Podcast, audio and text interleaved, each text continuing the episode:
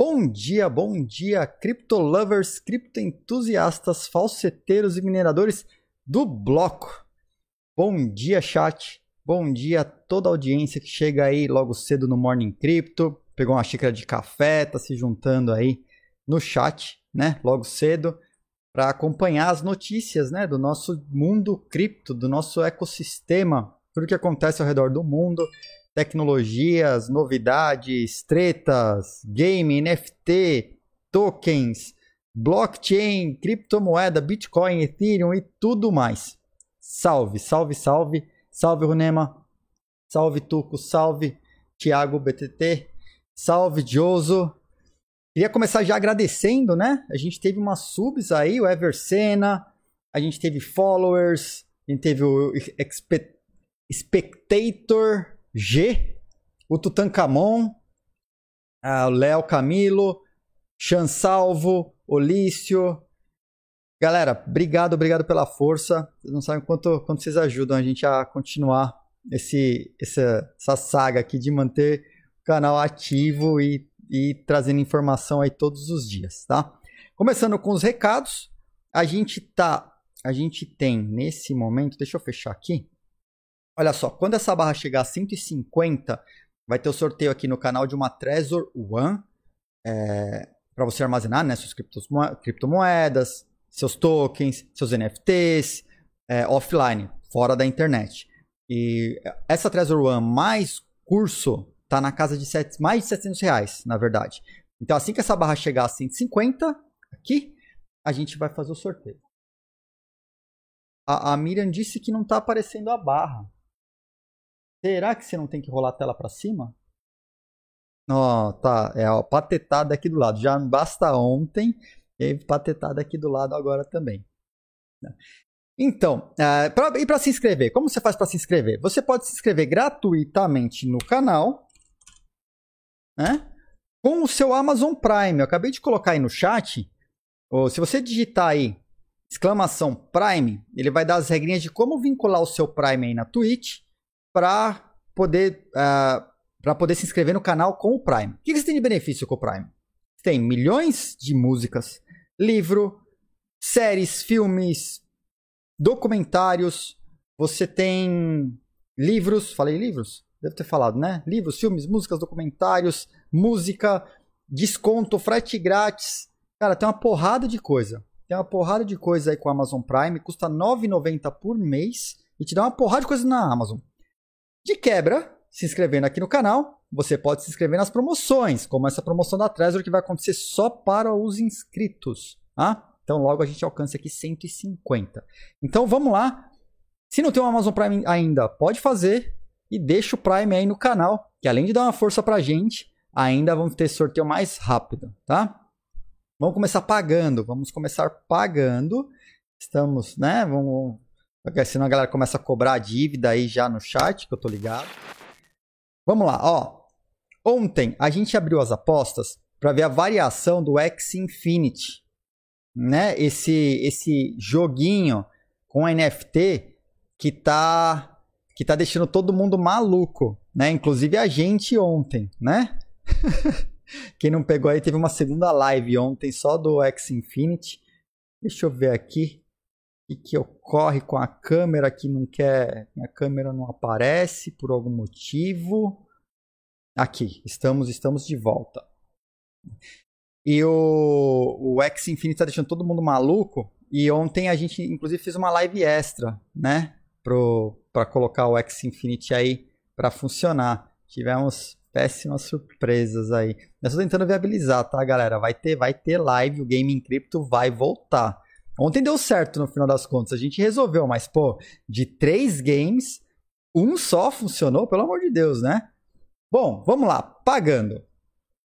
O Axie Infinity, o que, que aconteceu com ele? Positivou. Cara, ele não positivou pouco, hein? vinte por cento?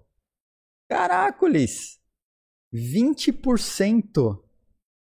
Bombou, né? Pra vocês verem que tá realmente chamando muito a atenção. Então, vamos lá, ó. Tá verdinho, positivo. Quem apostou no positivo se deu benzaço. Se deu benzaço, ó. Tô pagando paga marreco, passem seus bloquitos. Foi, tá pago, tá? Paga marreco, passem seus bloquitos. Lembra que você, assistindo a live aqui, você tá minerando bloquitos.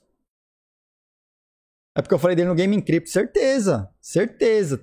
Foi tanto perrengue ontem com o Axie Infinity de cria o wallet de um lado, volta do outro, aí cria outro wallet, vincula outro wallet, e aí baixa o jogo. Aí depois que tudo acontece, você descobre que para entrar no jogo você tem que ter três Axies.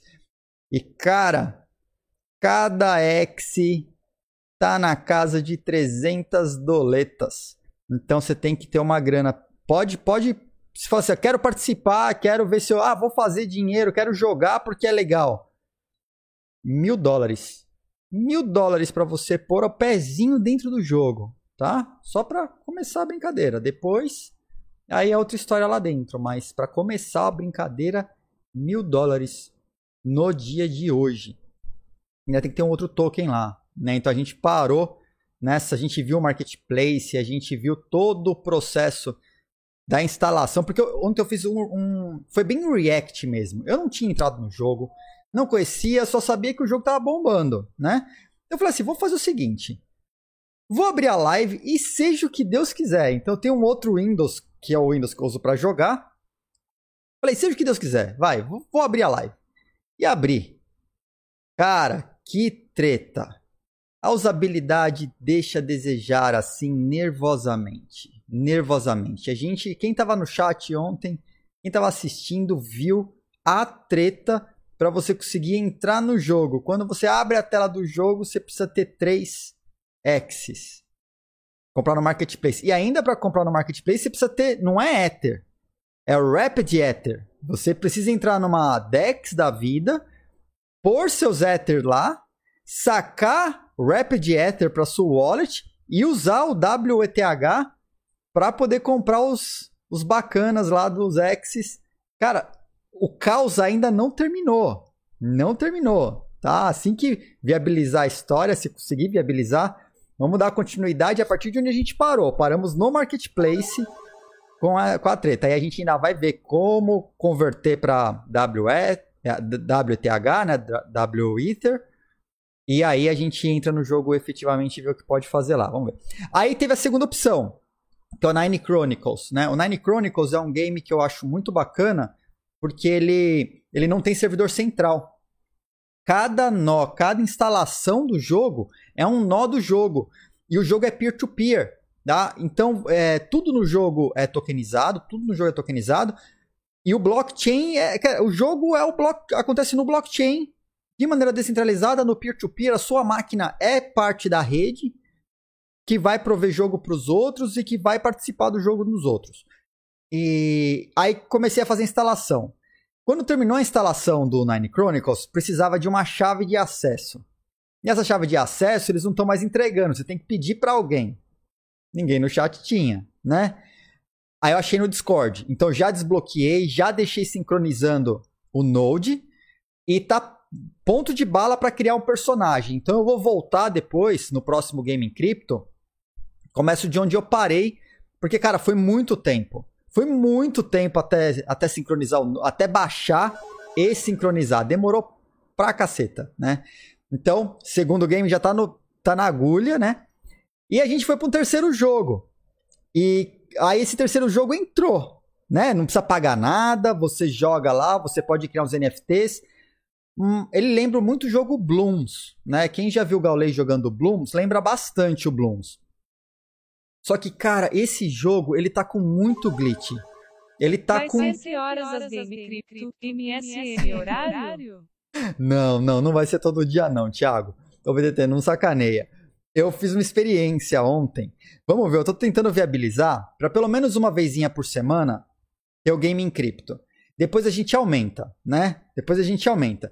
Eu quero ver se eu consigo viabilizar, porque assim, como esses games cripto, eles é, levam em consideração N F T e tal, eu preciso subsidiar o jogo, né? Pra valer a pena e até demonstrar como fica. Então, eu tô vendo aí, de repente, aparece um patrocinador, alguma coisa aí, já comecei umas conversas, vamos ver o que acontece, né? De repente a gente consegue Patrocinar, porque não é só patrocinar o jogo, mas é ajudar quem tá fora do jogo a entrar no jogo também, né? Então tô, tô trabalhando nisso, tô trabalhando nisso. Então se é pra fazer, é pra fazer completo. É pra trazer o jogo e entrar no jogo. E mo- ah, não é só mostrar, não é só Ed jogando, não.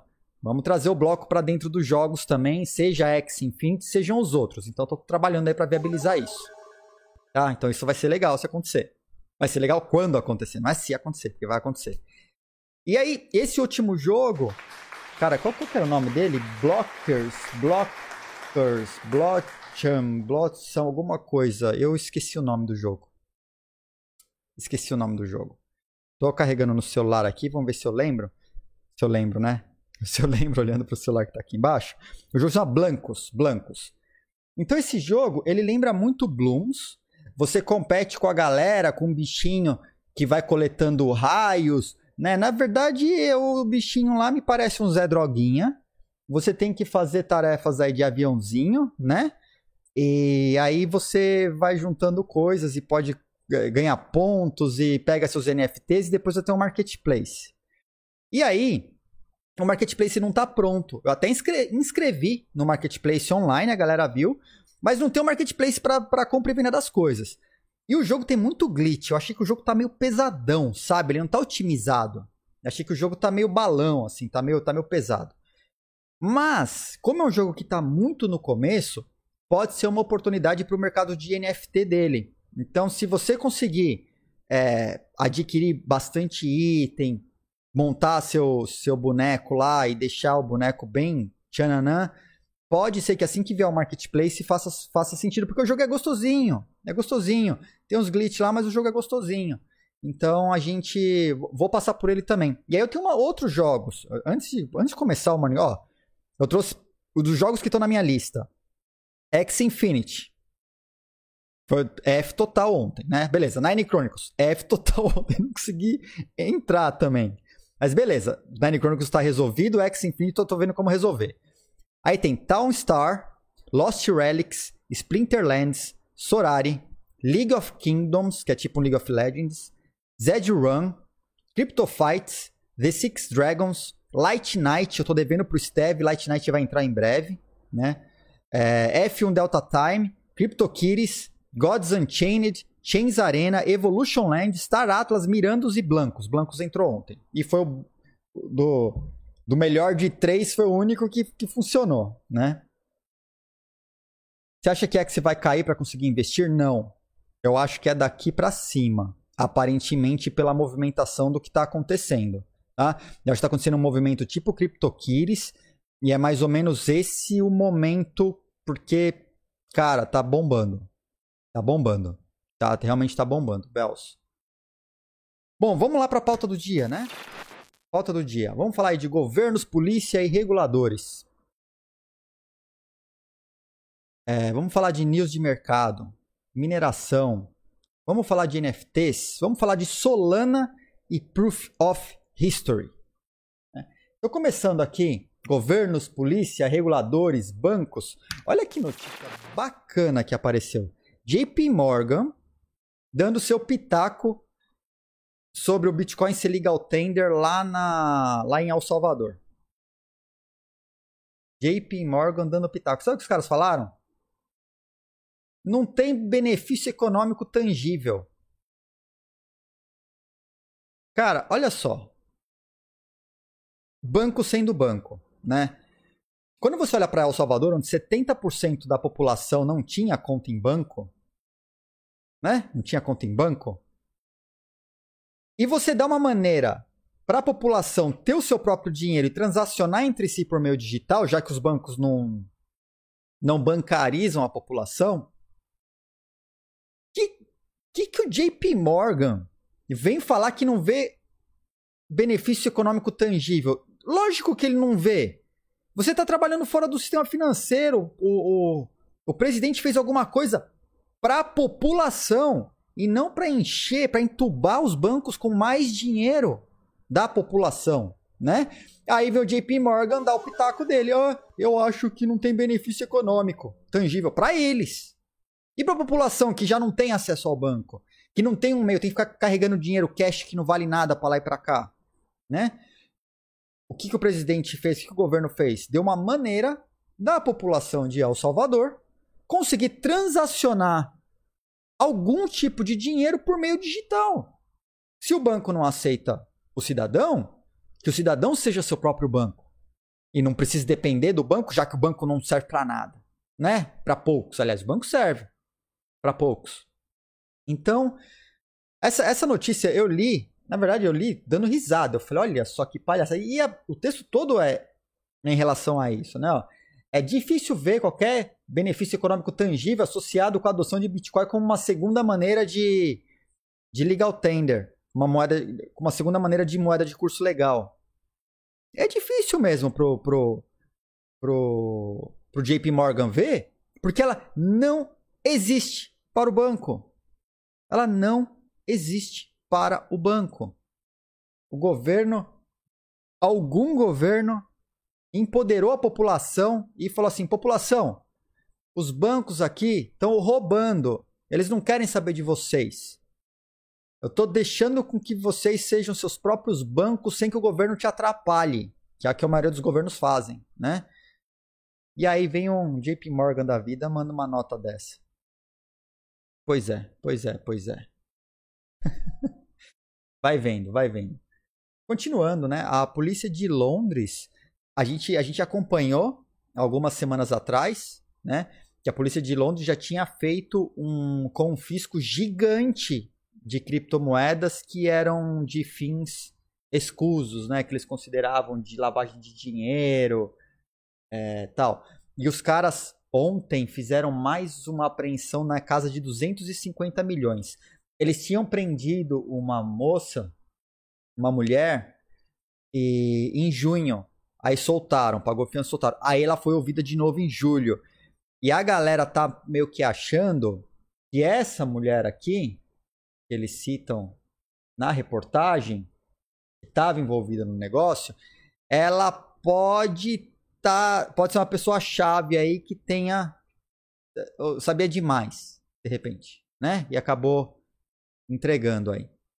Então, o, eles novamente, né? Eu trouxe aqui, ó, a nota do, da polícia de novo, trouxe a nota dos caras de novo, não explicam o método. Dão o nome dos, do detetive, do assistente, do comissário, mas não tem, não explicam como. Eles falam que é, foi um processo muito complexo.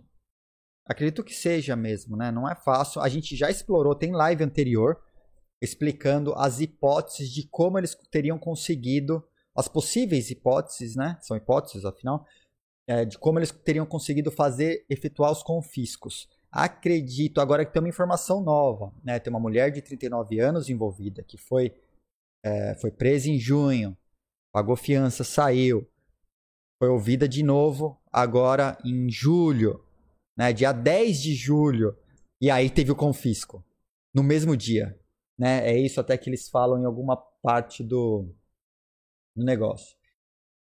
Aqui, que uh, ah, a mesma mulher foi ouvida, né, em relação a...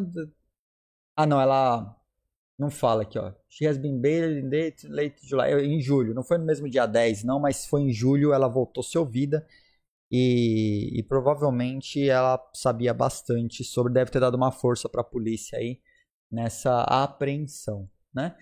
E ah, tá aí. E vai ter mais, vai ter mais, dependendo... Dependendo de como, do tanto de informação que eles levantaram, pode ser que eles consigam mais informações e mais, recuperar mais criptomoedas aí provenientes de crimes no submundo da Interwebs, né? Ô, Bin, feliz dia do rock, cara. Feliz dia do rock. Hello, world, da Entei. Hello, Ana, bom dia. Bom dia, Brasil. Bom dia, Suécia. Ana Picasso está na Suécia, né?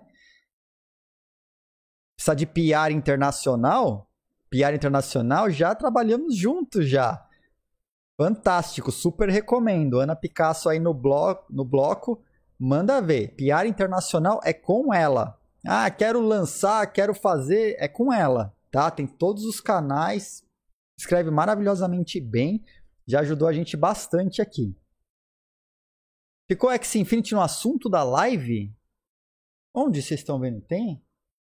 Eita, peraí. Peraí, gente, peraí que vazou, né? É, valeu. Talk, opa. Talk shows e podcasts. Pronto, tá na mão, corrigido. Ah, feito, feito. Tá, acho que corrigiu? Beleza, já foi. Então, continuando, né? Binance, Binance de novo. A gente já, a gente vem acompanhando o perrengue que a Binance está passando por causa de regulação, né? Aí começou aí em efeito cascata, a Binance ela tá passando por um problema de, de compliance com os reguladores ao redor do mundo, e aí um monte de jurisdição começou a bater aí na, na porta e falar, ô Binance, você não tá, você não tá regulamentado para fazer o que você faz aqui, você não vai operar. E aí a Binance está correndo agora para... Porque a gente já falou aqui na live também, né? A forma como a Binance fez para, tipo, driblar as regulações dos países. Não, eles não têm nenhuma sede para chamar de sua, tá? A Binance está espalhada, ninguém sabe onde encontrar a Binance. Porque a Binance está em todos os lugares. Pensa numa empresa que se descentralizou. É a Binance, eles, os caras tiveram o dom. E agora... A Binance, esse processador de pagamento chamado Clear Junction, esse cara aqui, os caras ah, não estão mais processando pagamentos, transferências provenientes ou para a Binance, provenientes de ou para a Binance. Outro perrengue que a Binance está passando nesse momento, tá? E é um processador de pagamentos muito, muito grande. Tá? Ah, um monte de banco em U K utiliza... É, é tipo você pensar, sei lá, uh, uma processadora de pagamentos gigante aí no Brasil. Quem, quem que a gente pode numerar aí? Sei lá, antigamente, muito antigamente, tinha uma Proceda que fazia o processamento dos pagamentos, por exemplo, sei lá, da Visa. Acho que era a Visa, né? Ou a Amex, não lembro. Ou mais de uma. E os caras não estão mais processando pagamento, cara. Olha só que perrengue, né? Então... A Binance aí vai... É, e eles estão fazendo isso para falar, ó, pra, para estarmos em conformidade com as regulações europeias, Binance está fora. É, então, queimaram a Binance. E aí, na sequência, a Gemini, né? Ela já vem aqui com os irmãos Winklevoss, já veio a público falar o seguinte. Olha, então, você vê as coisas, não existe coincidência, né? Eles vêm a público já falando que eles serão uma exchange, eles e outras, né? Junto com outras exchanges, aí entrou na onda, Kraken entrou na onda, Coinbase, entraram outras, já falando que é, eles serão exchange, eles são exchanges reguladas e obedeça, obedecerão ao compliance de todas as jurisdições. Então, enquanto a Binance está tentando dar seus pulos, né?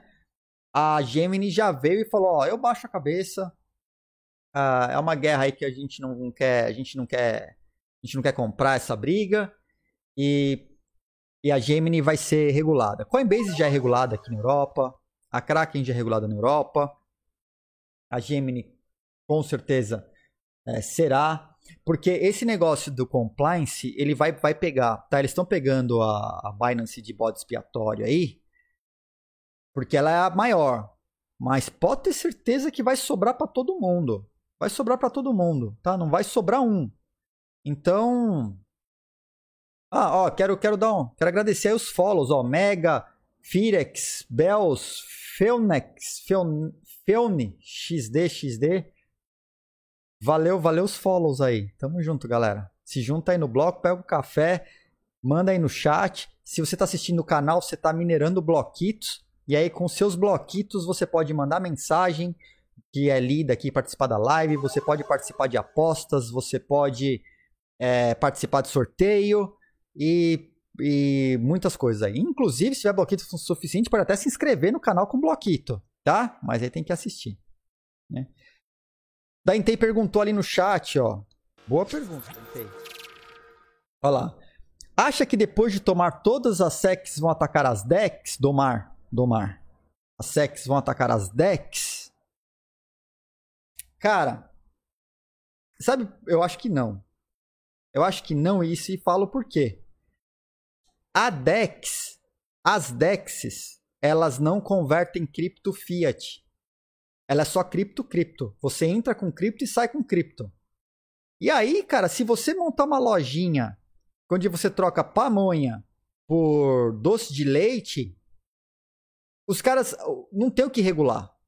É, você tá uma lojinha que tá trocando pamonha por doce de leite. Talvez os caras mandem a polícia e não gostar da, da sua pamonha, vai lá por, né, é, fins sanitários, né, vigilância sanitária. Talvez a pamonha não tenha sido uma boa ideia porque ela azeda, né?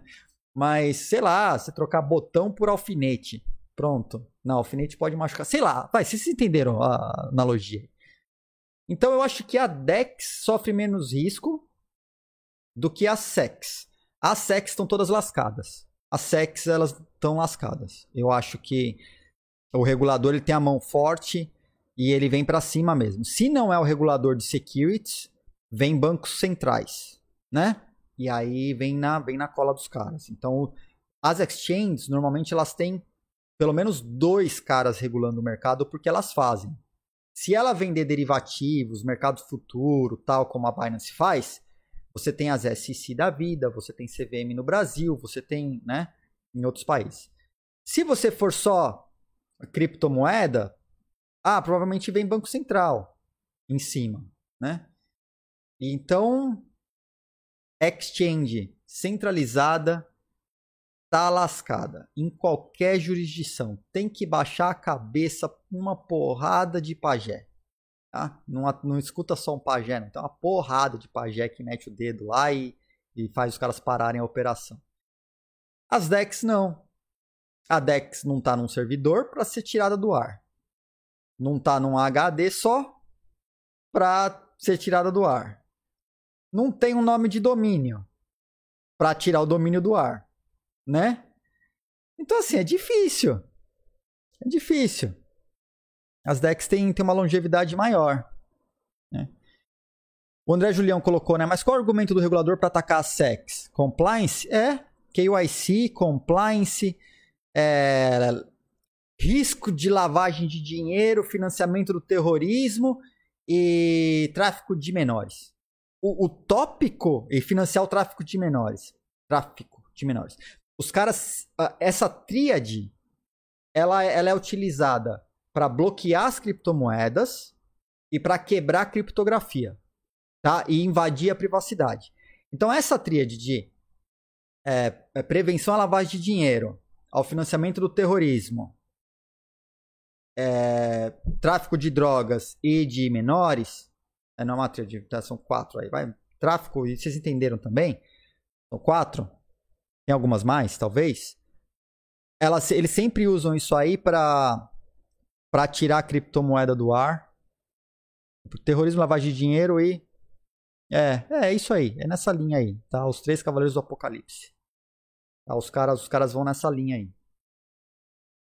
Então, S E C sempre vai ser alvo. Criptomoeda vai ser alvo nesse sentido, né?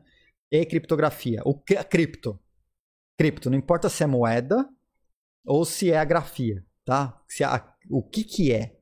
Mas o cripto é sempre a mesma história. Aqui na Europa, eles conseguiram agora passar uma lei onde os seus e-mails podem ser vasculhados para que se busque informações sobre tráfico de crianças, financiamento de terrorismo, drogas, lavagem de dinheiro.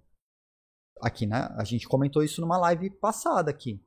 Já tá valendo. A Europa está tentando passar uma lei para obrigar que todo mundo que trabalha com criptografia deixe uma backdoor para que o governo europeu possa entrar na criptografia e ter acesso à informação.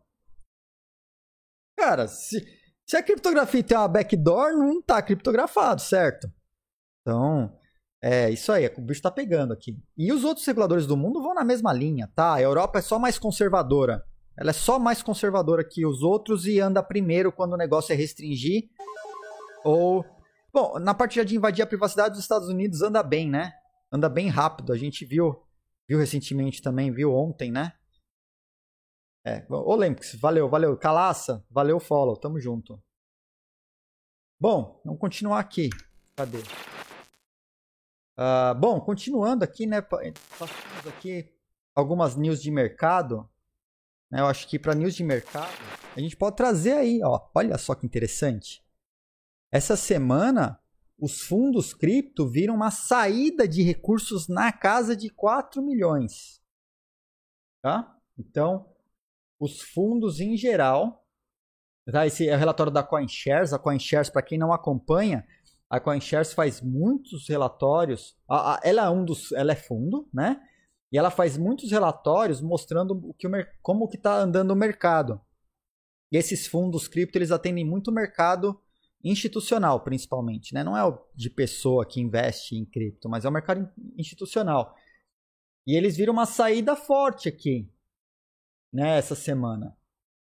Então, ó, semana passada teve uma entrada, essa semana já ficou no vermelho, teve saída. Não é grande, mas teve uma saída, né? Será que existe um porquê? É isso que eu queria explorar com vocês aqui. Olha só. A Grayscale, logo mais, deixa eu puxar aqui, eu não quero, não quero entrar em análise fundamentalista, não quero falar de gráfico, não quero nada disso. Só quero falar de fatos, fatos, coisas que vão acontecer agora, né? Não vou inferir nada agora, né? Só vou falar o que está acontecendo. Essa semana, a Grayscale vai desbloquear mais ou menos quarenta mil bitcoins. Tá aqui, ó. Aqui em cima, tá? Esses bitcoins que ela está desbloqueando, tá? Deu ruim, deu ruim aqui, quebrou. Deu ruim, deu muito ruim. Deu, nossa, não deu pouco ruim. Aconteceu, quebrou. Quebrou, desisto. Tá, não mexo mais. Quebrou. A Grayscale vai desbloquear quarenta mil bitcoins. Mas vai desbloquear bitcoin do quê? Ela tinha feito um lockup de seis meses de, do fundo de bitcoins. O que significa que o pessoal que colocou os bitcoins lá no fundo não poderiam sacá-los durante seis meses. E essa semana esses bitcoins serão desbloqueados, tá? Então você tem duas hipóteses. E aí as opiniões aqui, né? Opiniões de especialistas, né? Vocês viram que quebrou mesmo, né? Não quer, não vai. Restartou a tela. Aqui, ó. Não vai, não vai. Não vai, não vou nem tentar mais. Fecha. Então eles falam que as opiniões diferem em relação ao impacto, tá? Alguns estão preocupados que possa haver uma pressão de venda. Pode ser que aumente, porque os caras vão ter Bitcoin na mão e talvez eles queiram realizar, né? O que aconteceu com o preço do Bitcoin nos últimos seis meses? Aí desbloqueia esses quarenta mil Bitcoins na mão da galera. Será que eles vão querer realizar? Ou será que não vai impactar o mercado porque os caras vão reinvestir e manter esses quarenta Bitcoins é, holdados? O que vocês acham aí no chat? Hein? Manda aí, pode escrever, tá? Eu posso até abrir aqui, ó. Vamos ver, vamos, vamos, vamos ver. Vamos ver, vamos ver aqui, ó. New Pool. Uh, o pessoal vai holdar ou despejar? Vamos ver o que, que, o, que, que o chat acha. Holdar. Despejar. Vou deixar aberto aqui por dez minutos, tá? Galera, vai holdar. Então apareceu aí no chat de todo mundo, apareceu a pool aí para vocês, para vocês votarem, tá? É só clicar aí. Vocês acham que, que a galera aí que vai pegar esses bitcoins em mãos agora, vai ter acesso, vão holdar ou vão despejar esses bitcoins, né? Então, a gente não sabe exatamente o que vai acontecer, né? O mercado, ele tá, ele tá numa expectativa muito grande, né? Uma expectativa muito grande. E mais informações, né? Aqui, ó. Vamos continuar para a gente tentar montar um cenário mental, porque essa resposta a gente não tem. Então a gente tenta pegar um monte de fatos que estão acontecendo para tentar montar uma, contar uma história, né? Olha só. Então a gente teve, a gente, isso aqui que é um fato, que essa semana o Grayscale desbloqueia quarenta mil bitcoins, tá? A gente tem um relatório da CoinShares dizendo que mais ou menos quatro milhões saiu do mercado. A galera realizou, saiu do mercado, né? E aqui tem um outro, um outro, uma outra informação que os traders nas exchanges estão sacando das exchanges centralizadas mais de dois mil bitcoins por dia. Cara, é muito Bitcoin. O que será? Será que é receio da regulação das exchanges centralizadas? Será que é receio de dump? O que está acontecendo, né? E aqui não ficou claro para mim se eles estão tirando e guardando com eles mesmos ou eles estão realizando, tá? Isso não está claro. Só está claro que está... Esses, esses bitcoins estão saindo das exchanges. Ó, o Toshiro colocou ali: eu também saquei meu B T C da Binance por receio desse momento que ela está passando. A gente não sabe quando o regulador brasileiro vai, vai, vai dar dor de cabeça para os caras, né? Mas está indo para a carteira. Você manteve os bitcoins, né, Toshiro? Você está rodando. Só que está rodando com você mesmo, né? Ao invés de deixar na, na exchange. Ponto para o Toshiro, né? Isso aí. Então, a gente tem aí nos próximos dias um movimento de mercado aí que, cara, não dá, não dá para prever. Não dá para saber o que acontece na cabeça do investidor. Bom, o investidor não dá para saber. Nos últimos seis meses, olha, de repente a galera vai pegar essa grana e vai realizar pelo menos uma parte, né? Sei lá. Ou não. Ou vai manter. Vamos ver como que tá a pool. Tem resultado já? Ó, vou pôr na tela, hein? Não terminou ainda, mas tá lá, ó, setenta e quatro por cento acha que vai rodar, vinte e seis por cento acha que vai despejar. A galera acha aí que vai vai rodar, né? Efeito manada. É, eu concordo, cara. Efeito manada, a gente sabe como movimenta o mercado, né?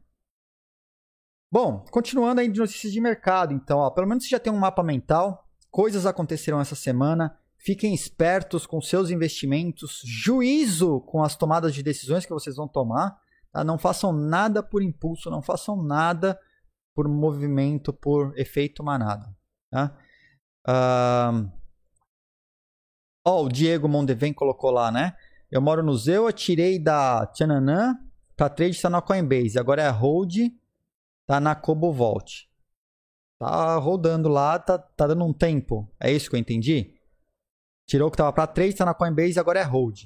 Deu um tempinho no trade e vai esperar aí o mercado se posicionar provavelmente. Esse é o entendimento do que o, o Diego colocou ali no chat, né? Só um por cento dessa galera vai vender? Oh, maravilha, Daniel. Maravilha. Eu não, não, não vi essa pesquisa. Gostaria de ver. Seria, seria legal até. Eu compartilho aqui no Morning Crypto, tá? Qualquer coisa manda por Whisper aí, a gente publica, joga no chat, tá? Qualquer coisa manda pra Miriam, a Mzinha aí, é, se você achar, eu já, já boto no chat já e abro aqui, tá? Ela cola no chat, eu já abro aqui. Vamos ver. Tá? Bom, vamos lá, vamos lá, vamos lá. Continuando aí notícias de mercado. A Samsung criou um blockchain para eliminar papel, para... para eliminar papel e garantir que documentos não foram fraudados. Vocês já ouviram falar de alguma startup que faz uma coisa parecida com isso? Pois é, pois é. A grande diferença entre a OriginalMy e o que a Samsung está lançando é que, embora ele chame de blockchain, é um cloud-based blockchain. Se ele é um cloud-based blockchain, sabe o que isso é? Ele vai dar umas A P Is. Você não vai ver... Você não vai pôr o dedo, você não vai, você não vai ver, cara. É privado, é privado, é uma infraestrutura que, assim, é blockchain, quem, quem, cadê os nós? Cadê a distribuição desses nós? Tá só dentro da Samsung, tá só dentro da data center da Samsung, tá só dentro da cloud da Samsung? A Samsung tá dando para você só uma A P I? É mais do mesmo, é mais do mesmo. Aí não tem diferença, não é recalque não, tá? Mas é mais do mesmo, como todos os projetos aqui, D L Ts, né? É, pode ser aqueles D L Ts de um só nó, né? Pode, aí chama de D L T, que é o que a maioria está fazendo com Hyperledger, né, um monte de startup aí faz D L T de um nó só. Quantas, quantas no mercado. Então tem que ficar esperto. Mas é o que a OriginalMy vem fazendo há anos, né? E... cara, é isso, tá? Os caras falam que tem blockchain por trás, mas você não vê o blockchain, você... é blockchain de corp- corporate, né? Esses blockchain corporate que pra, sa- pra fazer P R, esses são dose, né? Esses são... mas sim, Samsung lançando um serviço, né? E é, é, até, é, pra gente é triste lembrar que a gente tentou fazer, né? Um, uh, a gente tentou levar serviço lá pra Coreia, os caras deram um scam em cima da gente, nervosíssimo, em cima da gente, em cima dos... Da, da galera, dos próprios coreanos, né?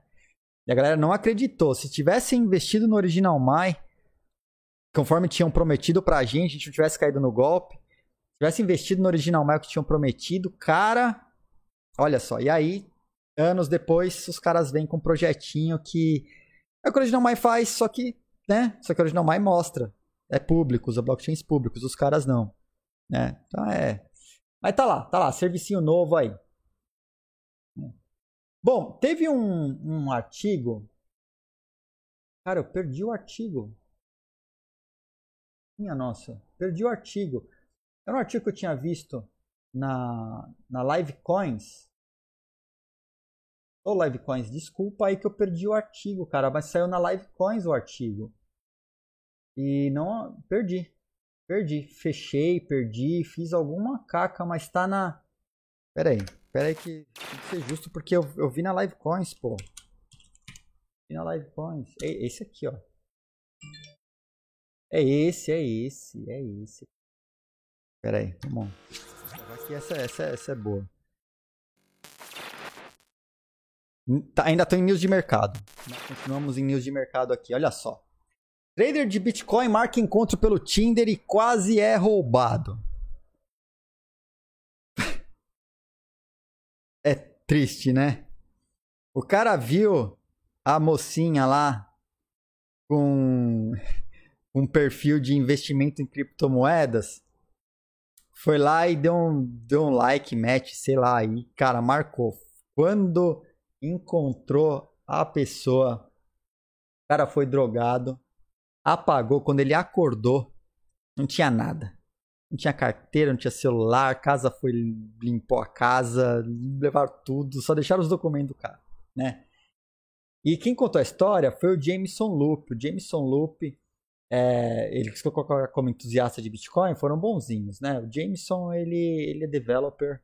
Ele é C T O da Casa Hold. A Casa Hold é um projeto de custódia de criptomoedas, de Bitcoin, de Bitcoin, né? A ideia deles é não só fazer a custódia, mas é tornar a usabilidade do Bitcoin melhor, fazer com que as pessoas tenham uma experiência melhor com o Bitcoin. Então eles vêm investindo com app, vêm levantando recursos, tal, e investindo muito nisso, né?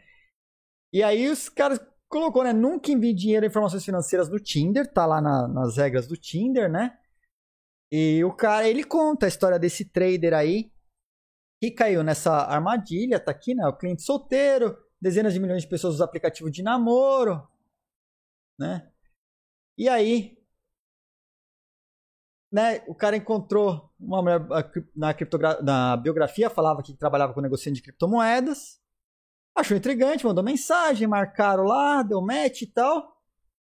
E foram lá, né? Trouxe, finalmente se encontraram, né? E tal. E, cara, deu muito errado. Deu muito errado, né? Então, o... drogou o cara. Drogou o cara, deu um... um, um belo... Opa!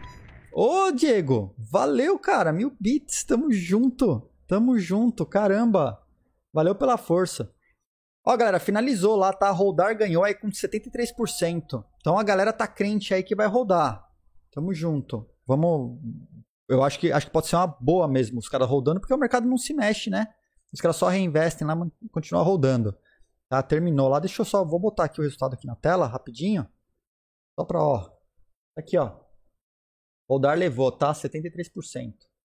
Legal. Então, voltando aqui, gente, gente, a gente sabe, né? Quem, tem, quem não tem aquele amigo que gosta de postar? Ah, eu sou investidor de criptomoedas. Quantos caras não estão no Twitter postando? Essa semana o meu investimento é de tantos milhões na moeda A, tantos milhões na moeda B, tantos centenas de milhares na moeda C, né? quinhentos mil milhões na moeda D. Quem nunca viu essas, esses personagens, né? O que esses personagens têm em comum é que eles não postam ao wallet. Eles falam, né? Então, assim, vocês sabem, vocês sabem como isso funciona, né? A galera gosta aí de, de esbanjar e tal. E virar alvo. Por que que exchange é alvo?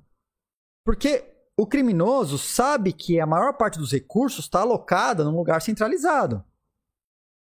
Se você fala que você é um grande investidor, ricão, investe tanto, fica esbanjando, é foto com carrão, viagem, porque é o Bitcoin que me deu, você é cripto fucking esbanjador, tudo, cara, vira alvo, vira alvo, olha lá, perfilzinho fazendo phishing no, no Tinder, tem outros, tem, ó, vou contar a história, não vou dar nomes aos bois, eu tenho um amigo, eu tenho um amigo, amigo, brother, brother, mesmo, amigo, tá?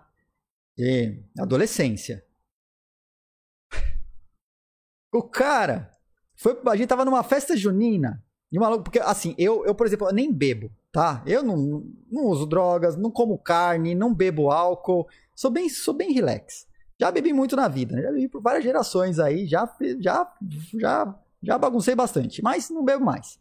Estávamos numa festa junina. E esse amigo queria porque queria fumar um baseado. E a galera falou, mano, toma seu vinho aí, não enche o saco. Ih, mano, é baseado, fica aí com a galera. Não, eu quero, quero caçar baseado, baseado, não sei o quê. E saiu perguntando pra galera na festa. Era uma, cara, era uma festa junina. O cara me sai perguntando na festa pra meio onde que ele encontrava um baseado. Quem que tinha? Um cara virou pra ele e falou, olha, se encontra ali, ó. Ali naquele carro ali, o cara, o, cara, o cara tá ali. Cara, ele foi lá, chegou lá, falou, é aqui, é aqui que tá vendendo? Sei lá, não sei como que o cara chega, né? Ele chegou lá, aqui que tem? O cara falou, é, é o carro da polícia. Os caras, pelo amor de Deus, né? Cara, é a mesma coisa. Você, você fica dando bandeira, cara. É, é óbvio que você fica dando bandeira, a galera vai e te pega. Caramba, né? E tomou em quadro. Óbvio que tomou em quadro. Óbvio que tomou em quadro, né? Bom dia, o senhor vende baseado? Deve ter sido, cara. Imagina que situação bizarra, né? E foi, cara. É, essa, essa é brother meu, e daí, é daí pra baixo, tem histórias daí pra baixo. Essa foi leve. Baseado em fatos reais. Eu, eu tinha que ter colocado aqui, deixa eu ver. É, não, esse foi errado, é, é, é sorteio.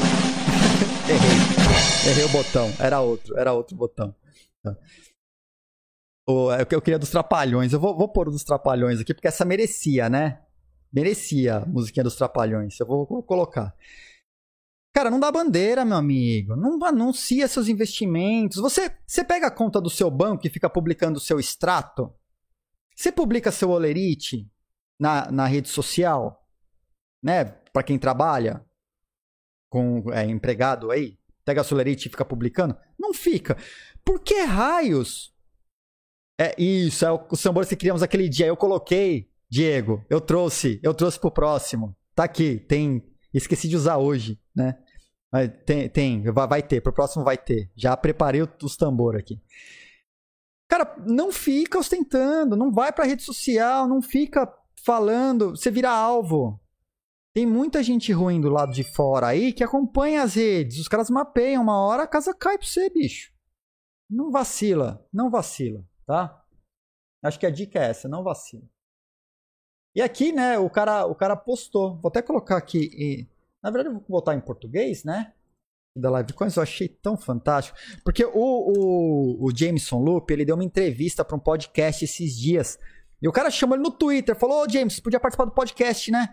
Aí ele falou, só marcar. E aí eles a, a, agendaram, eu vi eles marcando. Eu só não escutei o podcast ainda. E aqui já saiu, né, um spoiler do podcast. Ah, esse spoiler foi fantástico. Vale, va, vale a pena aí compartilhar. É, tem gente que tem mania de perguntar, né? Quanto você tem em cripto? Cara, quanto você tem em cripto? Não interessa, cara. Tipo, quanto, quanto você tem na conta do banco agora? Não importa. Não é problema deles, né? Então, assim, é, tem, tem, tem coisas na vida... Eu venho de segurança da informação, eu sou paranoico com isso, né? Então, eu acho que privacidade é o que garante a sua segurança. Privacidade garante a sua segurança. Não precisa sair. Qual a senha do seu cartão? Por favor, senhor, poderia me emprestar o número do seu cartão mais o C V V? Ou o seu cartão e a senha nesse exato momento? Né? O Macro colocou ali. É, é, pô, é dose, né? Mas vamos lá. Ah, aqui, ó, fazer um merchan, vou colocar no, aqui.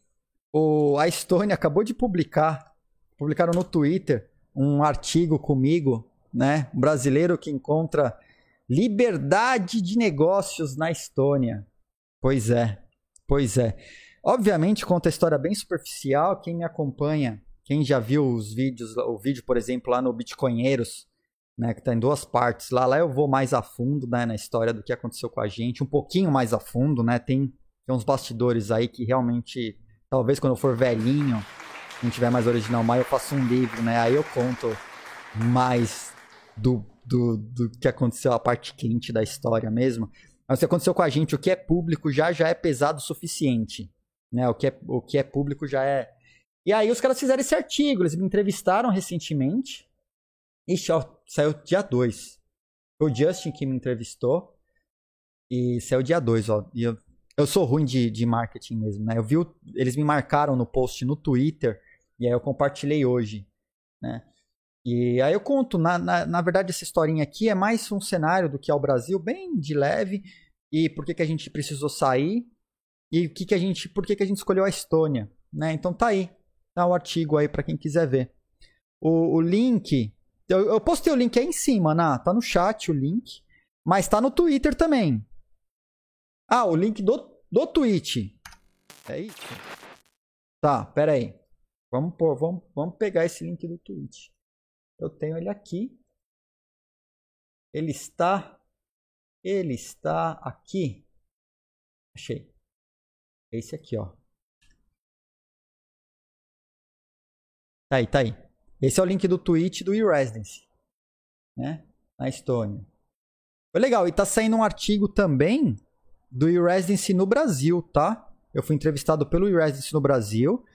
A gente, né, principalmente o Rafael Fassoni e outras pessoas é, conseguiram viabilizar a abertura de um pod de entrega de eResidency em São Paulo. Tá? Já está rolando. E eu fui entrevistado também pelo eResidency no Brasil, né? Isso é bem legal. É, e a Estonia D A O?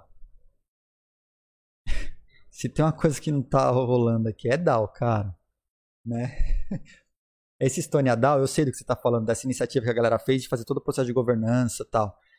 Mas é um governo, tem um estado e eles gostam de uma, um certo controle, assim, sabe? Gostam. São bem libertários? São. são é liber, liberal, libertário? São. Bastante. Comparado com o resto do mundo, nossa, cara, tá num grau lá em cima.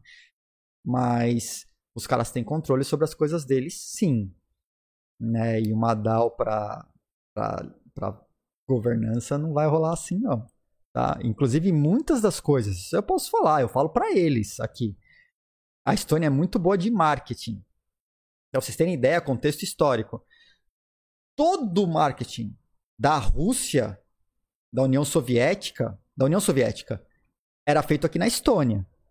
Tudo aquilo, aquelas as coisas fantásticas que a, que a União Soviética produzia, inventava, tecnologia, que eles eram todos os bambambans e tal, todo o marketing era feito na Estônia. Por quê? Porque o estoniano é bom de marketing. Eu aprendi horrores de marketing aqui. E ainda sou ruim, mas aprendi muito. O que eu, meu conhecimento de marketing, minha visão de marketing, como aplicar, é tipo, marketing na frente dos caras. Eu não gosto do marketing, na, nunca gostei do marketing na frente, mas os caras são marketing na frente. Tem site do governo da Estônia que diz que eles têm o blockchain rodando de antes do paper do Bitcoin ter sido lançado. E site do governo, tá? Site do governo. Então, é nesse nível. Então, a gente fica assim, né? A gente entende, como, a gente aprendeu a entender como que, como que a Estônia funciona, né? Bom, vamos passar aqui. Ah, esse, esse tópico que eu queria mostrar. Olha só. Vamos falar sobre mineração, né? Eu trouxe uma imagem hoje no meu Twitter. E eu falei, essa foto é uma obra de arte. Olha para essa foto. Quem não viu no Twitter ainda sabe a resposta, não fala no chat ainda. Tá? Não sabe ainda. Não fala. Olha essa foto. Se você acha que essa mulher está segurando um buquê de flores, olha essa foto de novo.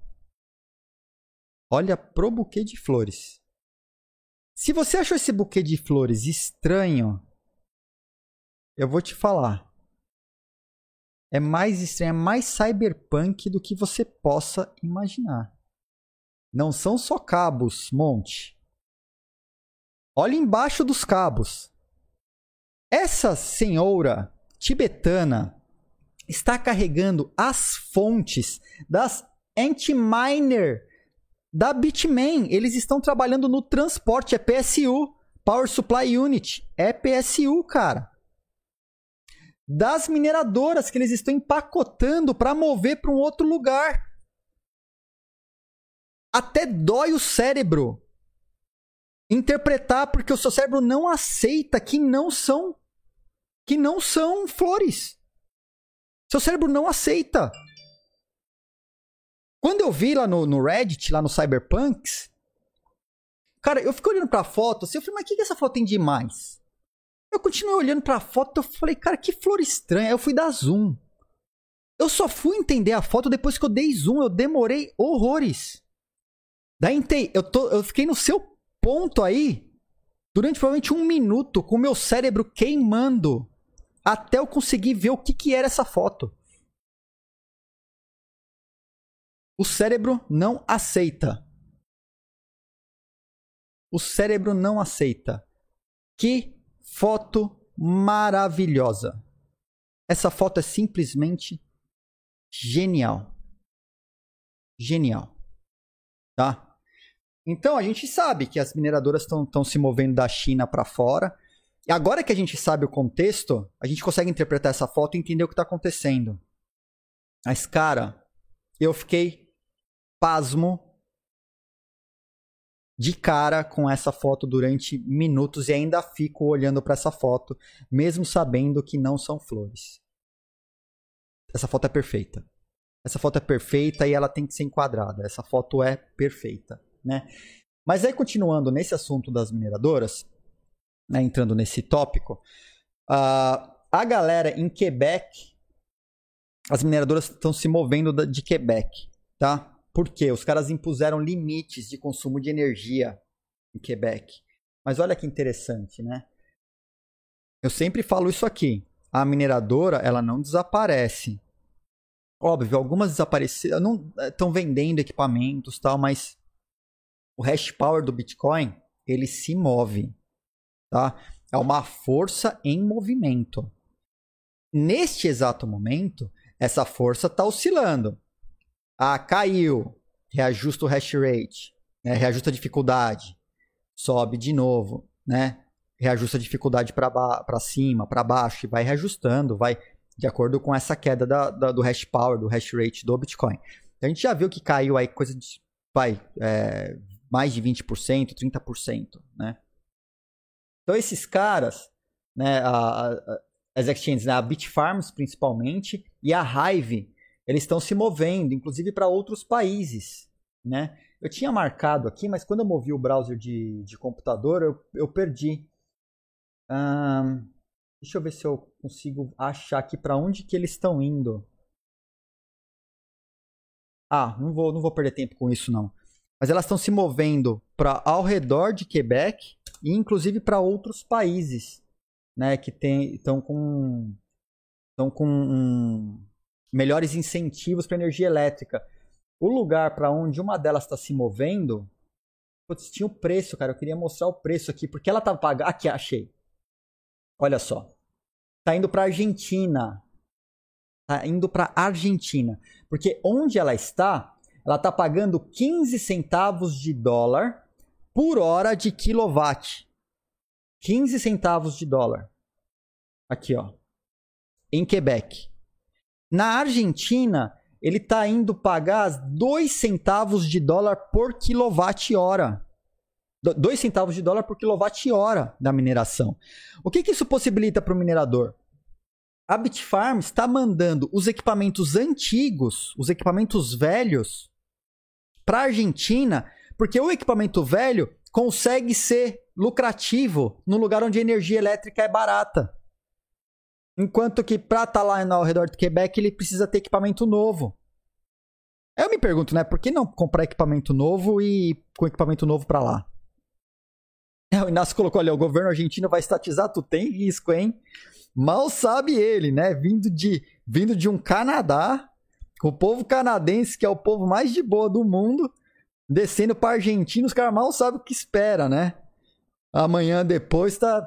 Da, daqui, a mineradora agora é tudo do governo. Tá tudo estatizado, aqui é tudo meu. É. Mas assim, olha a diferença. Olha a diferença. Pô, dois centavos para quinze centavos? É jogo, hein? É jogo. É jogo. Os caras se movem, estão indo para o lugar que mais barato. Tá indo agora. Tá, tá indo...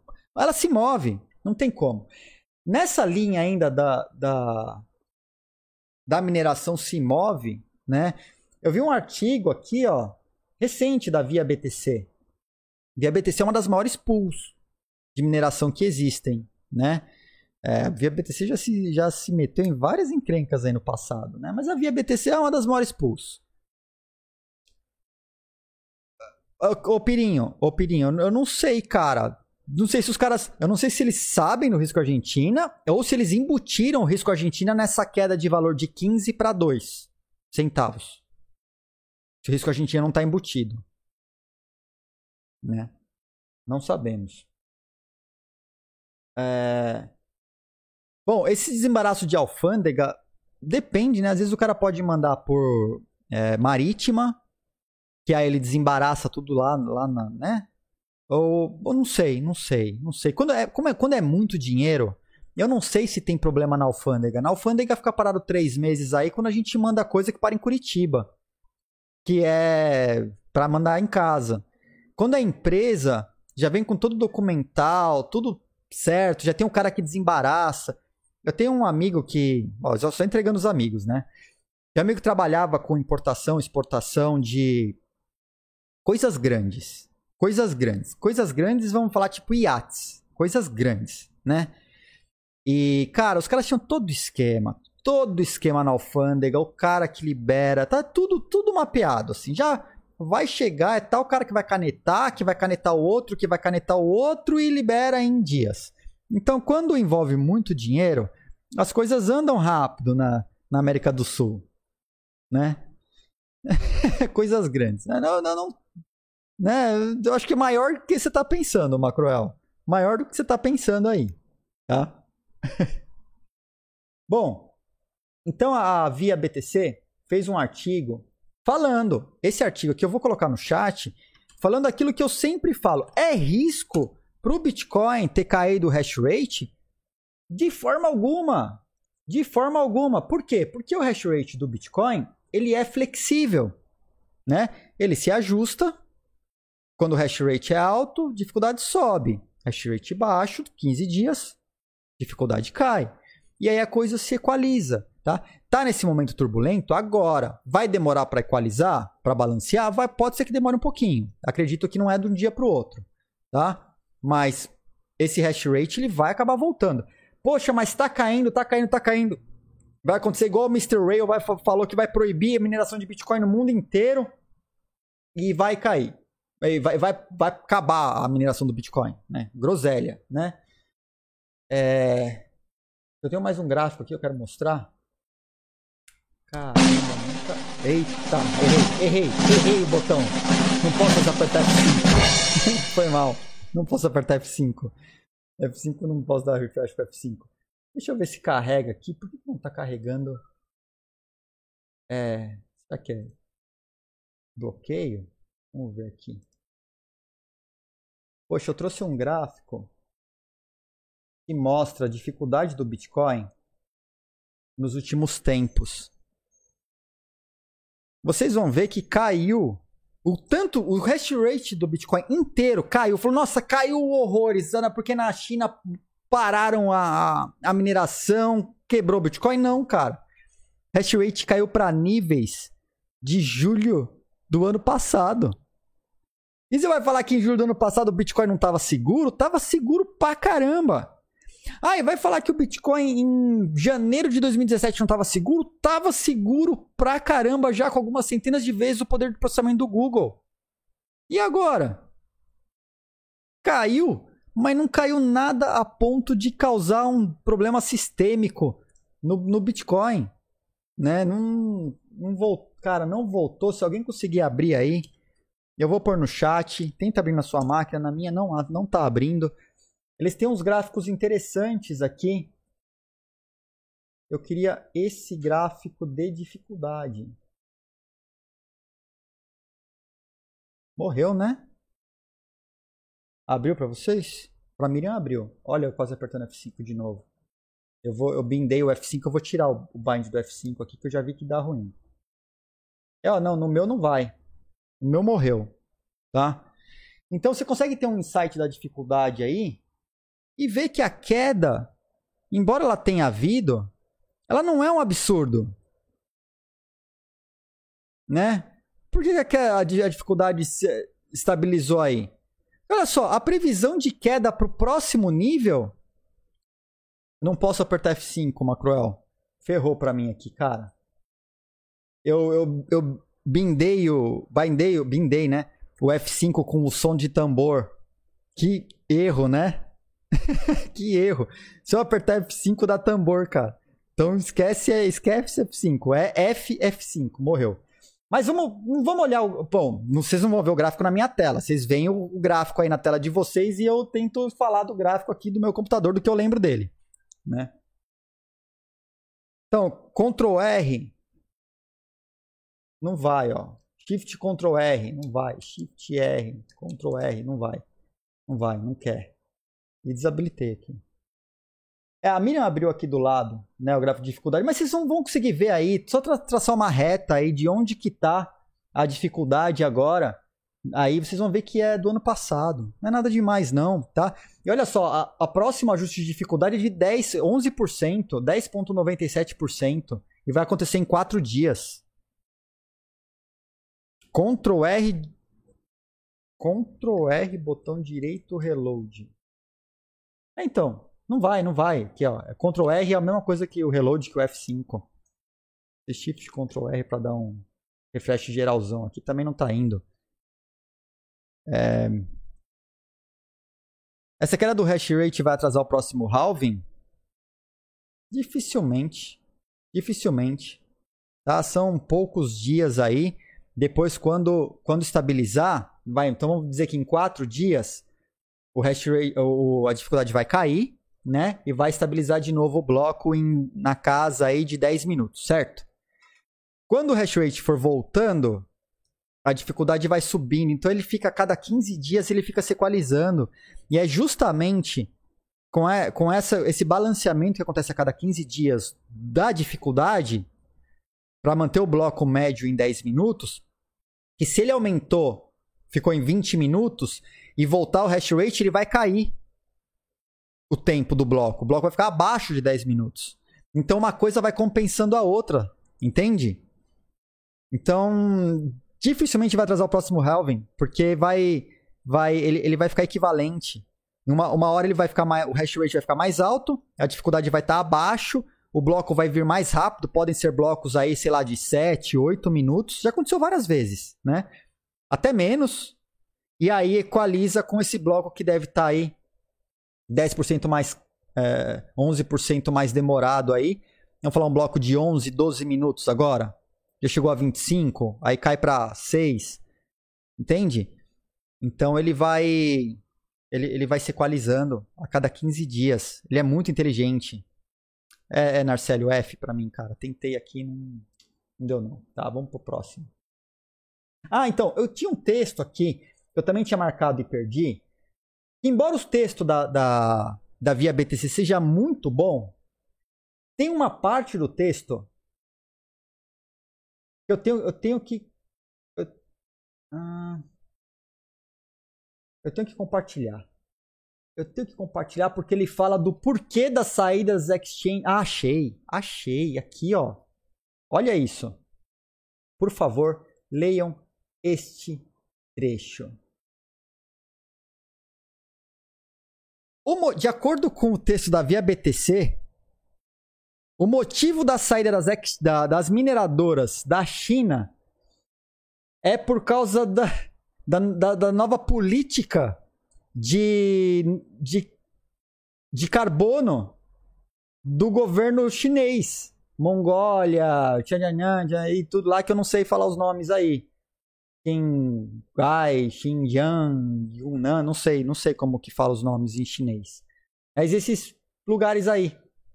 E aí, por causa disso, eles é, t- teriam solicitado o fechamento das exchanges, as exchanges saírem. Vocês acreditam? Ô bloco, vocês acreditam? A Via B T C, e a Via B T C nesse mesmo post eles falam que por isso que nós decidimos já há anos sair da China e, e descentralizamos a empresa, nos, ou, ou, as pools, espalhamos pelo mundo e tal. Pra dar uma declaração dessa, tem pé na China ou não tem pé na China forte? Ou tem membro do partido na, na, no Via B T C ainda?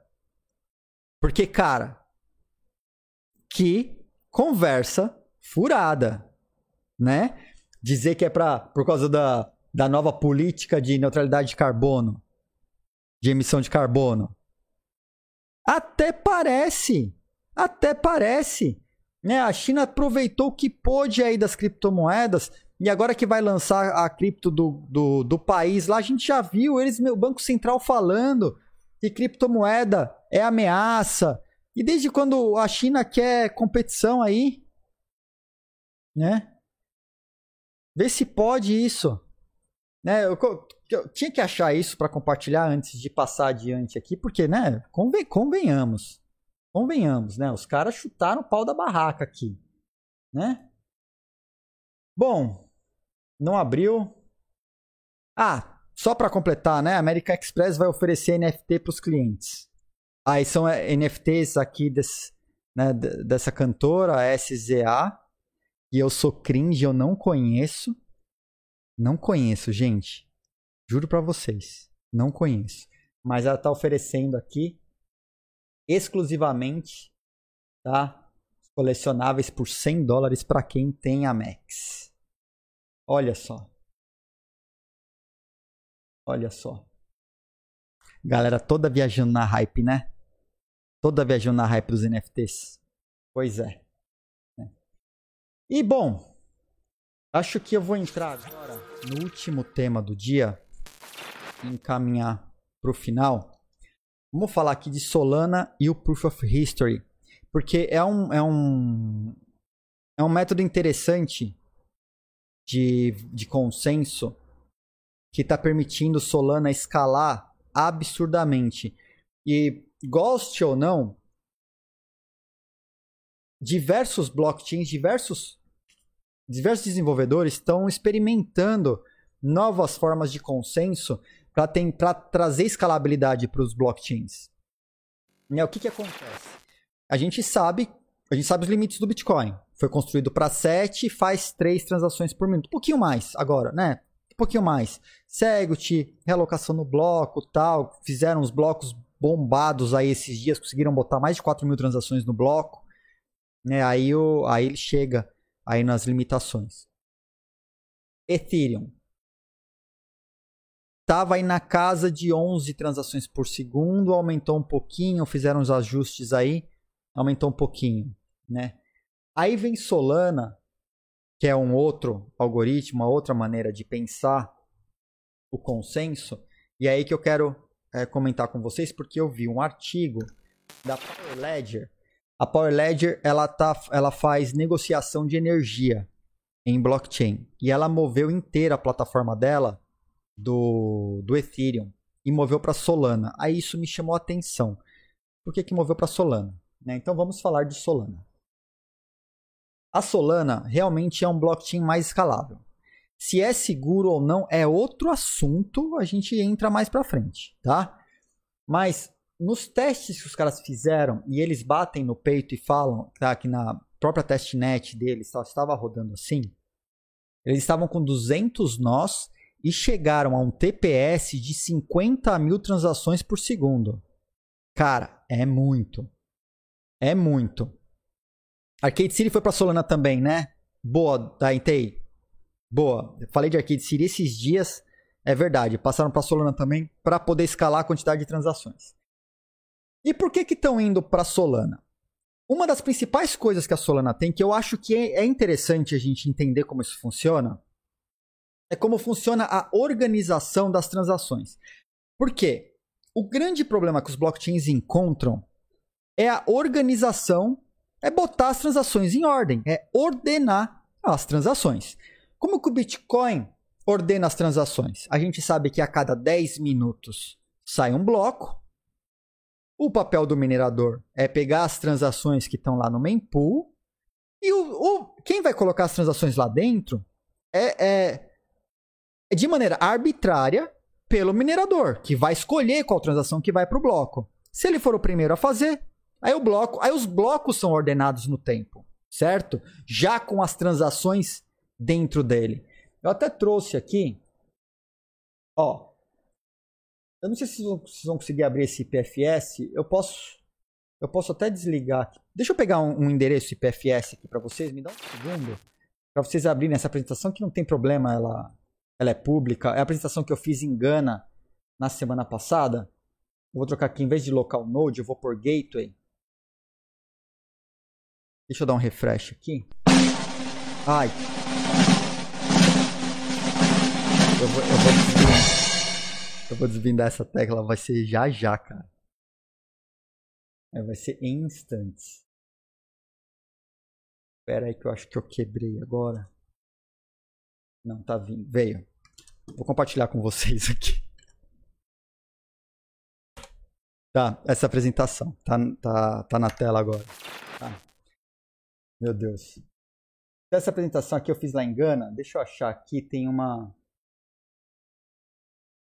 Vamos lá, vou achar que eu quero é esse slide aqui.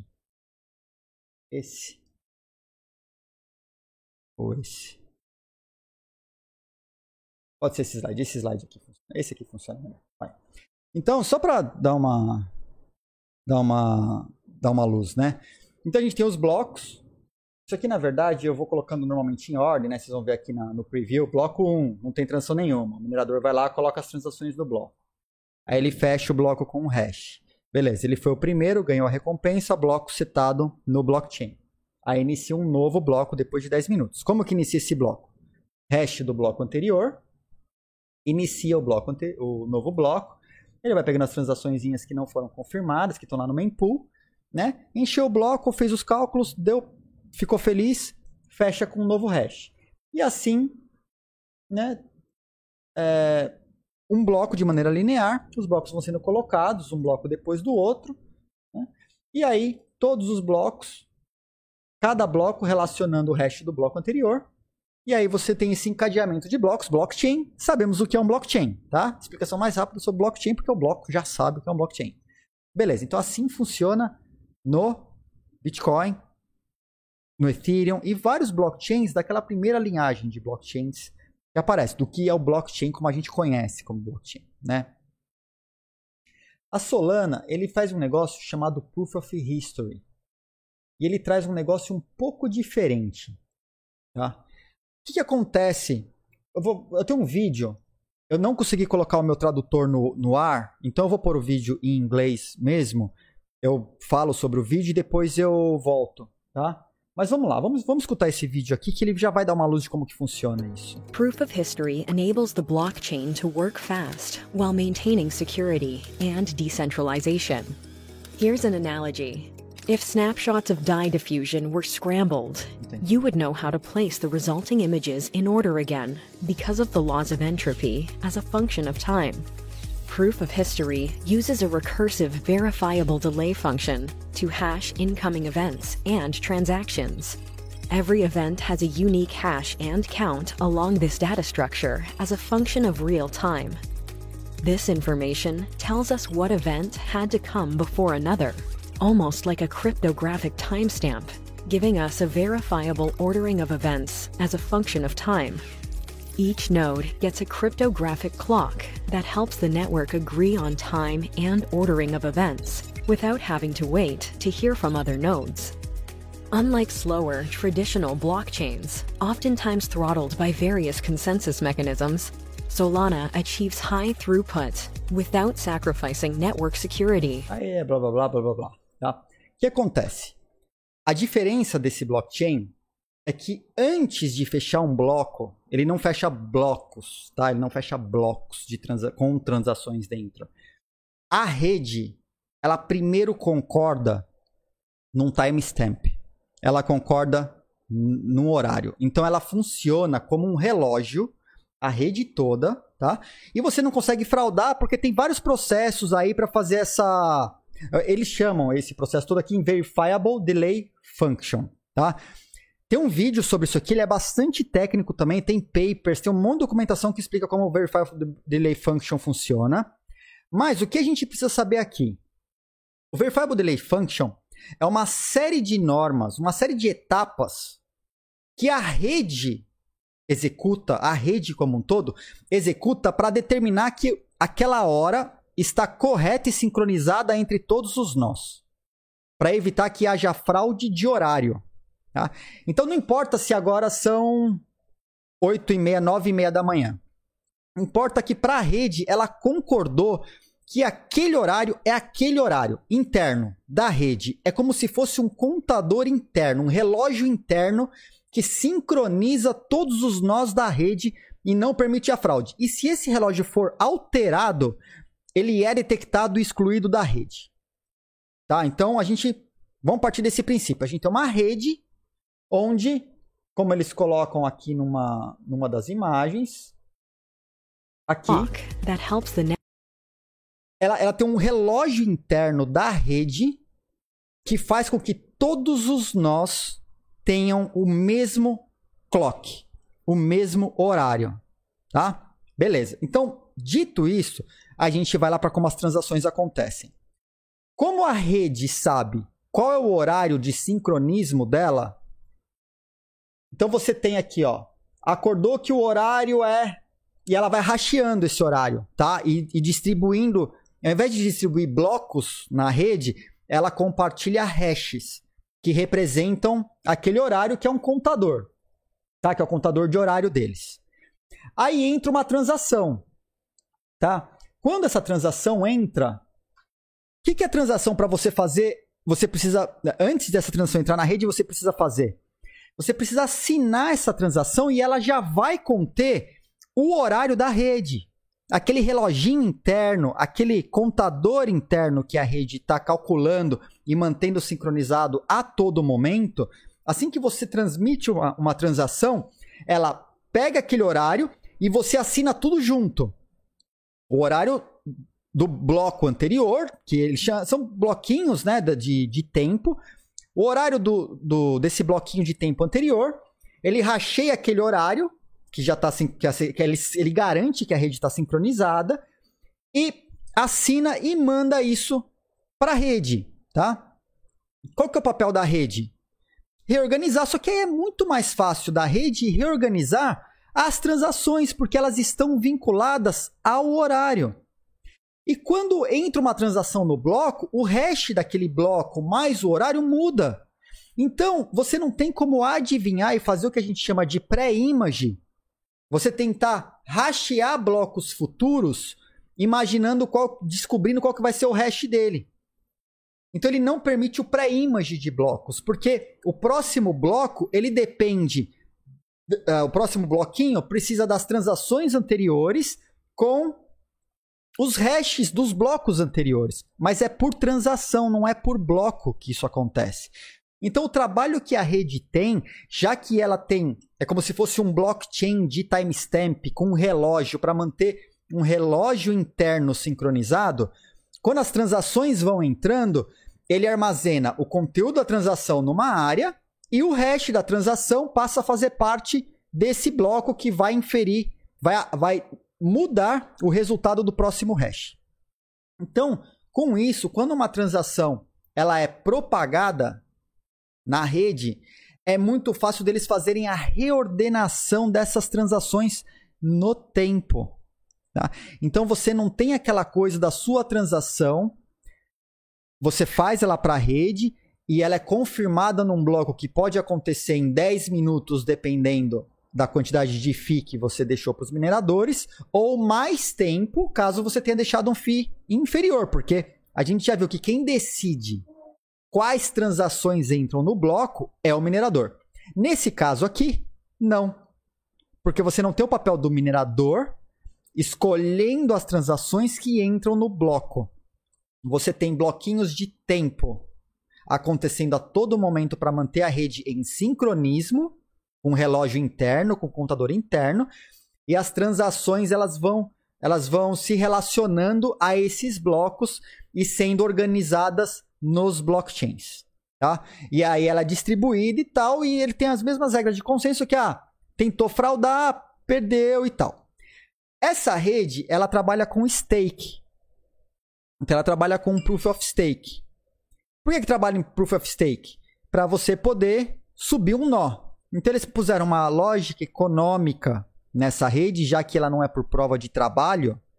Eles puseram uma lógica econômica de Proof of Stake, onde você faz stake na, na Solana. Aqui, staking all rewards aqui.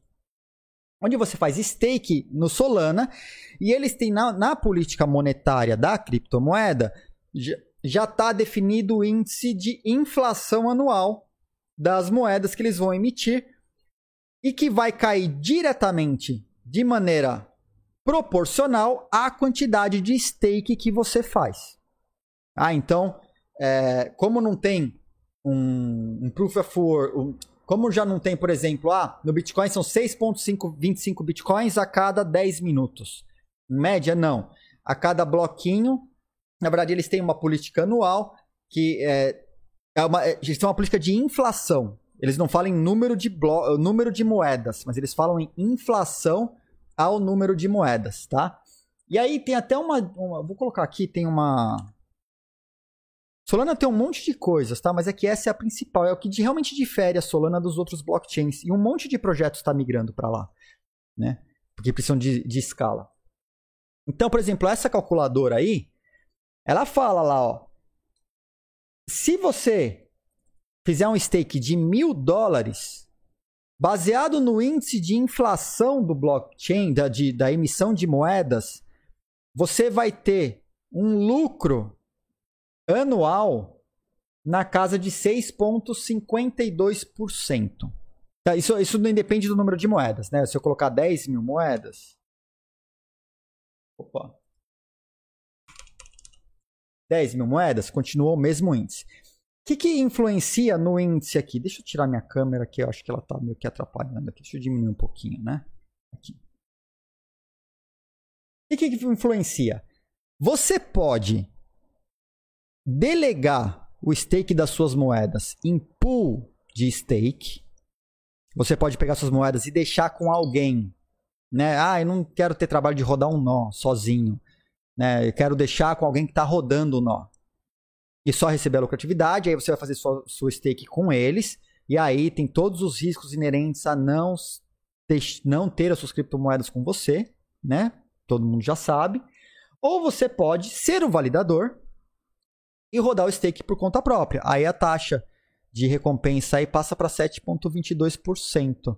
o índice não é, é ele é variável, é, dependendo do, acho que é do número de moedas, mas é, é, é quase que é, é quase que linear aqui, é quase que é, estável, tá? Eles, eles falaram que a média anual fica na casa de sete por cento aí de lucro, tá? Eu acho que é, se você tem moedas e você quer mantê-las e fazê-las render alguma coisa, me parece que manter um nó validador me parece interessante aqui, porque come quanto aqui, ó, delegate, delegate, tá, não trocou, né? Vamos ver se troca. Não trocou. Aí os caras, é, tinha que cair aqui, tá quebrado o site, tá? É, eu lembro que se eu troco alguma coisa, aí cai, ó, caiu pra seiscentos e cinquenta e dois lá, beleza. Então, você vai perder aí um, quase um por cento, né? Quase um por cento? É, setenta, zero vírgula setenta aí para pool, né? E você pode rodar o validador por conta própria. E aí você é, pôs o stake lá e aí, eu, aí você faz a sua brincadeira aí no, no, na calculadora e vê se pode valer a pena, né? Para você, ah, para cinco anos, no valor atual. Vamos supor que o valor da Solana caiu, né? Caiu o seu lucro. A porcentagem, você vai ver que ela continua estável. Mas, ah, vamos supor que eu tô super bullish. Eu tô super, é, foi pra lua. Beleza, né? Continua em sete vírgula vinte e dois por cento, mas seu lucro aumentou, absurdo. Porque tá falando em mil por cento aqui. No valor atual da Solana, se você colocar dez mil dólares, você vai ter o retorno do seu investimento mais setecentos e vinte e dois dólares de lucro para dez mil dólares. Parece que é pouco? Parece que é pouco se você só falar em dez mil dólares. Se, né, se investir cem, já começa a ter um, um salário de sete mil dólares aí por mês, por ano. Por ano, tá? E, então, assim, depende de, do tamanho do bolso, quanto você aloca de recurso no stake para você ter retorno. Tá? Então, assim, é legal porque eles falam dos riscos, tem mais informações no site dos caras. Né, o número de validadores, atualmente tem setecentos e cinquenta e oito validadores de stake. Lá, a, a média, né, por ano tá na casa de sete. A média tá na casa de sete, a gente viu lá no outro índice sete vírgula vinte e dois. Aqui está dizendo que a média geral entre todos eles aí está na casa de sete por cento ao ano. Pelo fato de você manter um nó validador e umas moedinhas em stake lá. E aí eles têm, eu vou colocar para quem estiver interessado. Morreu aqui, né? Morreu. Morreu, morreu. Deixa eu pegar esse link aqui. Estou colocando no chat para vocês. Se quiser mais informações de como fazer o stake, tá? Okay, tem informação técnica, o que fazer, a ordem do que fazer, como fazer, blá blá blá blá. Tá tudo aí. Tá tudo aí. Não tá, cara, que tá quebrado. Tá, claramente está quebrado. Eu não estou conseguindo rodar a tela para baixo. Não tá indo nem no no clique. Não vou, eu quase apertei F cinco de novo. Não vou apertar F cinco. Não, né? Claramente estamos com problemas. Mas beleza. Tá? Então, fica aí um exemplo de uma outra tecnologia, um outro blockchain que vem crescendo. Tá? E por isso, obviamente, obviamente, quem já sabe como a gente acaba fazendo aqui, vamos fazer as nossas apostinhas de bloquitos. Vamos abrir aqui as apostas dos bloquitos da Sol, né?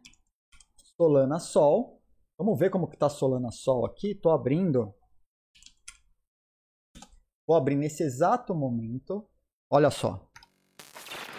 Solana, nesse exato momento, está em queda de, de cinco vírgula zero dois por cento. Tá? Então, eu tô abrindo aqui pro dia quatorze. Está no chat. Tá aberto. Eu vou, eu vou, eu vou limpar o cache inteiro aqui da, da minha máquina. Vou limpar o cache inteiro. E vai ser daqui a pouco, assim que fechar a live, pode ter certeza. Né? Porque tá, tá zoado. Então tá aberto aí.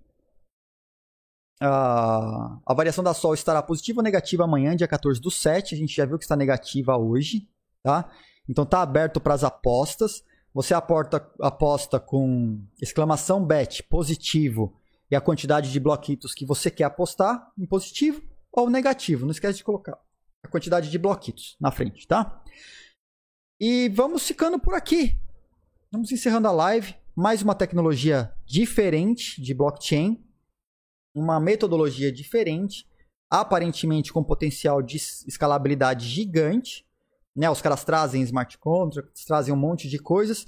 E projetos interessantes se movendo aí para Solana. Né? Então pode ser que, se Solana tiver futuro mesmo, seja um bom momento para apoiar a rede, sendo um nó da rede. Porque a, apesar de ser um nó da rede, você ainda ganha alguma coisa rodando o nó de validação da rede. Você faz um stake nele e ele te, re, te remunera, te recompensa por manter, por fazer a manutenção desse nó na rede. Tá? Então, é, tá aí mais uma opção para vocês, bloco. A gente se encontra amanhã nesse mesmo... Ah, lembrando, né, ó. Falar aqui, ó. Se você tem Amazon Prime, deixa seu Amazon Prime aí.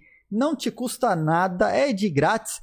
E a gente vai conseguir fazer uma, um sorteio de Trezor assim que chegar a cento e cinquenta de uma Trezor One mais curso no valor de mais de setecentos reais para você armazenar suas criptos, tokens, N F Ts fora da rede e ficar muito mais seguro, tá? É, esse sorteio é só para inscritos, para quem for inscrito aqui no canal da Twitch. Então amanhã a gente se encontra nesse mesmo canal, nesse mesmo horário, com mais informações do nosso mundo cripto. Se cuidem, galera! Bloco, juízo com seus investimentos, estamos numa pandemia, cuidem-se, tá? A gente se vê amanhã, nesse mesmo horário, nesse mesmo canal. Até mais, valeu pela presença de todos.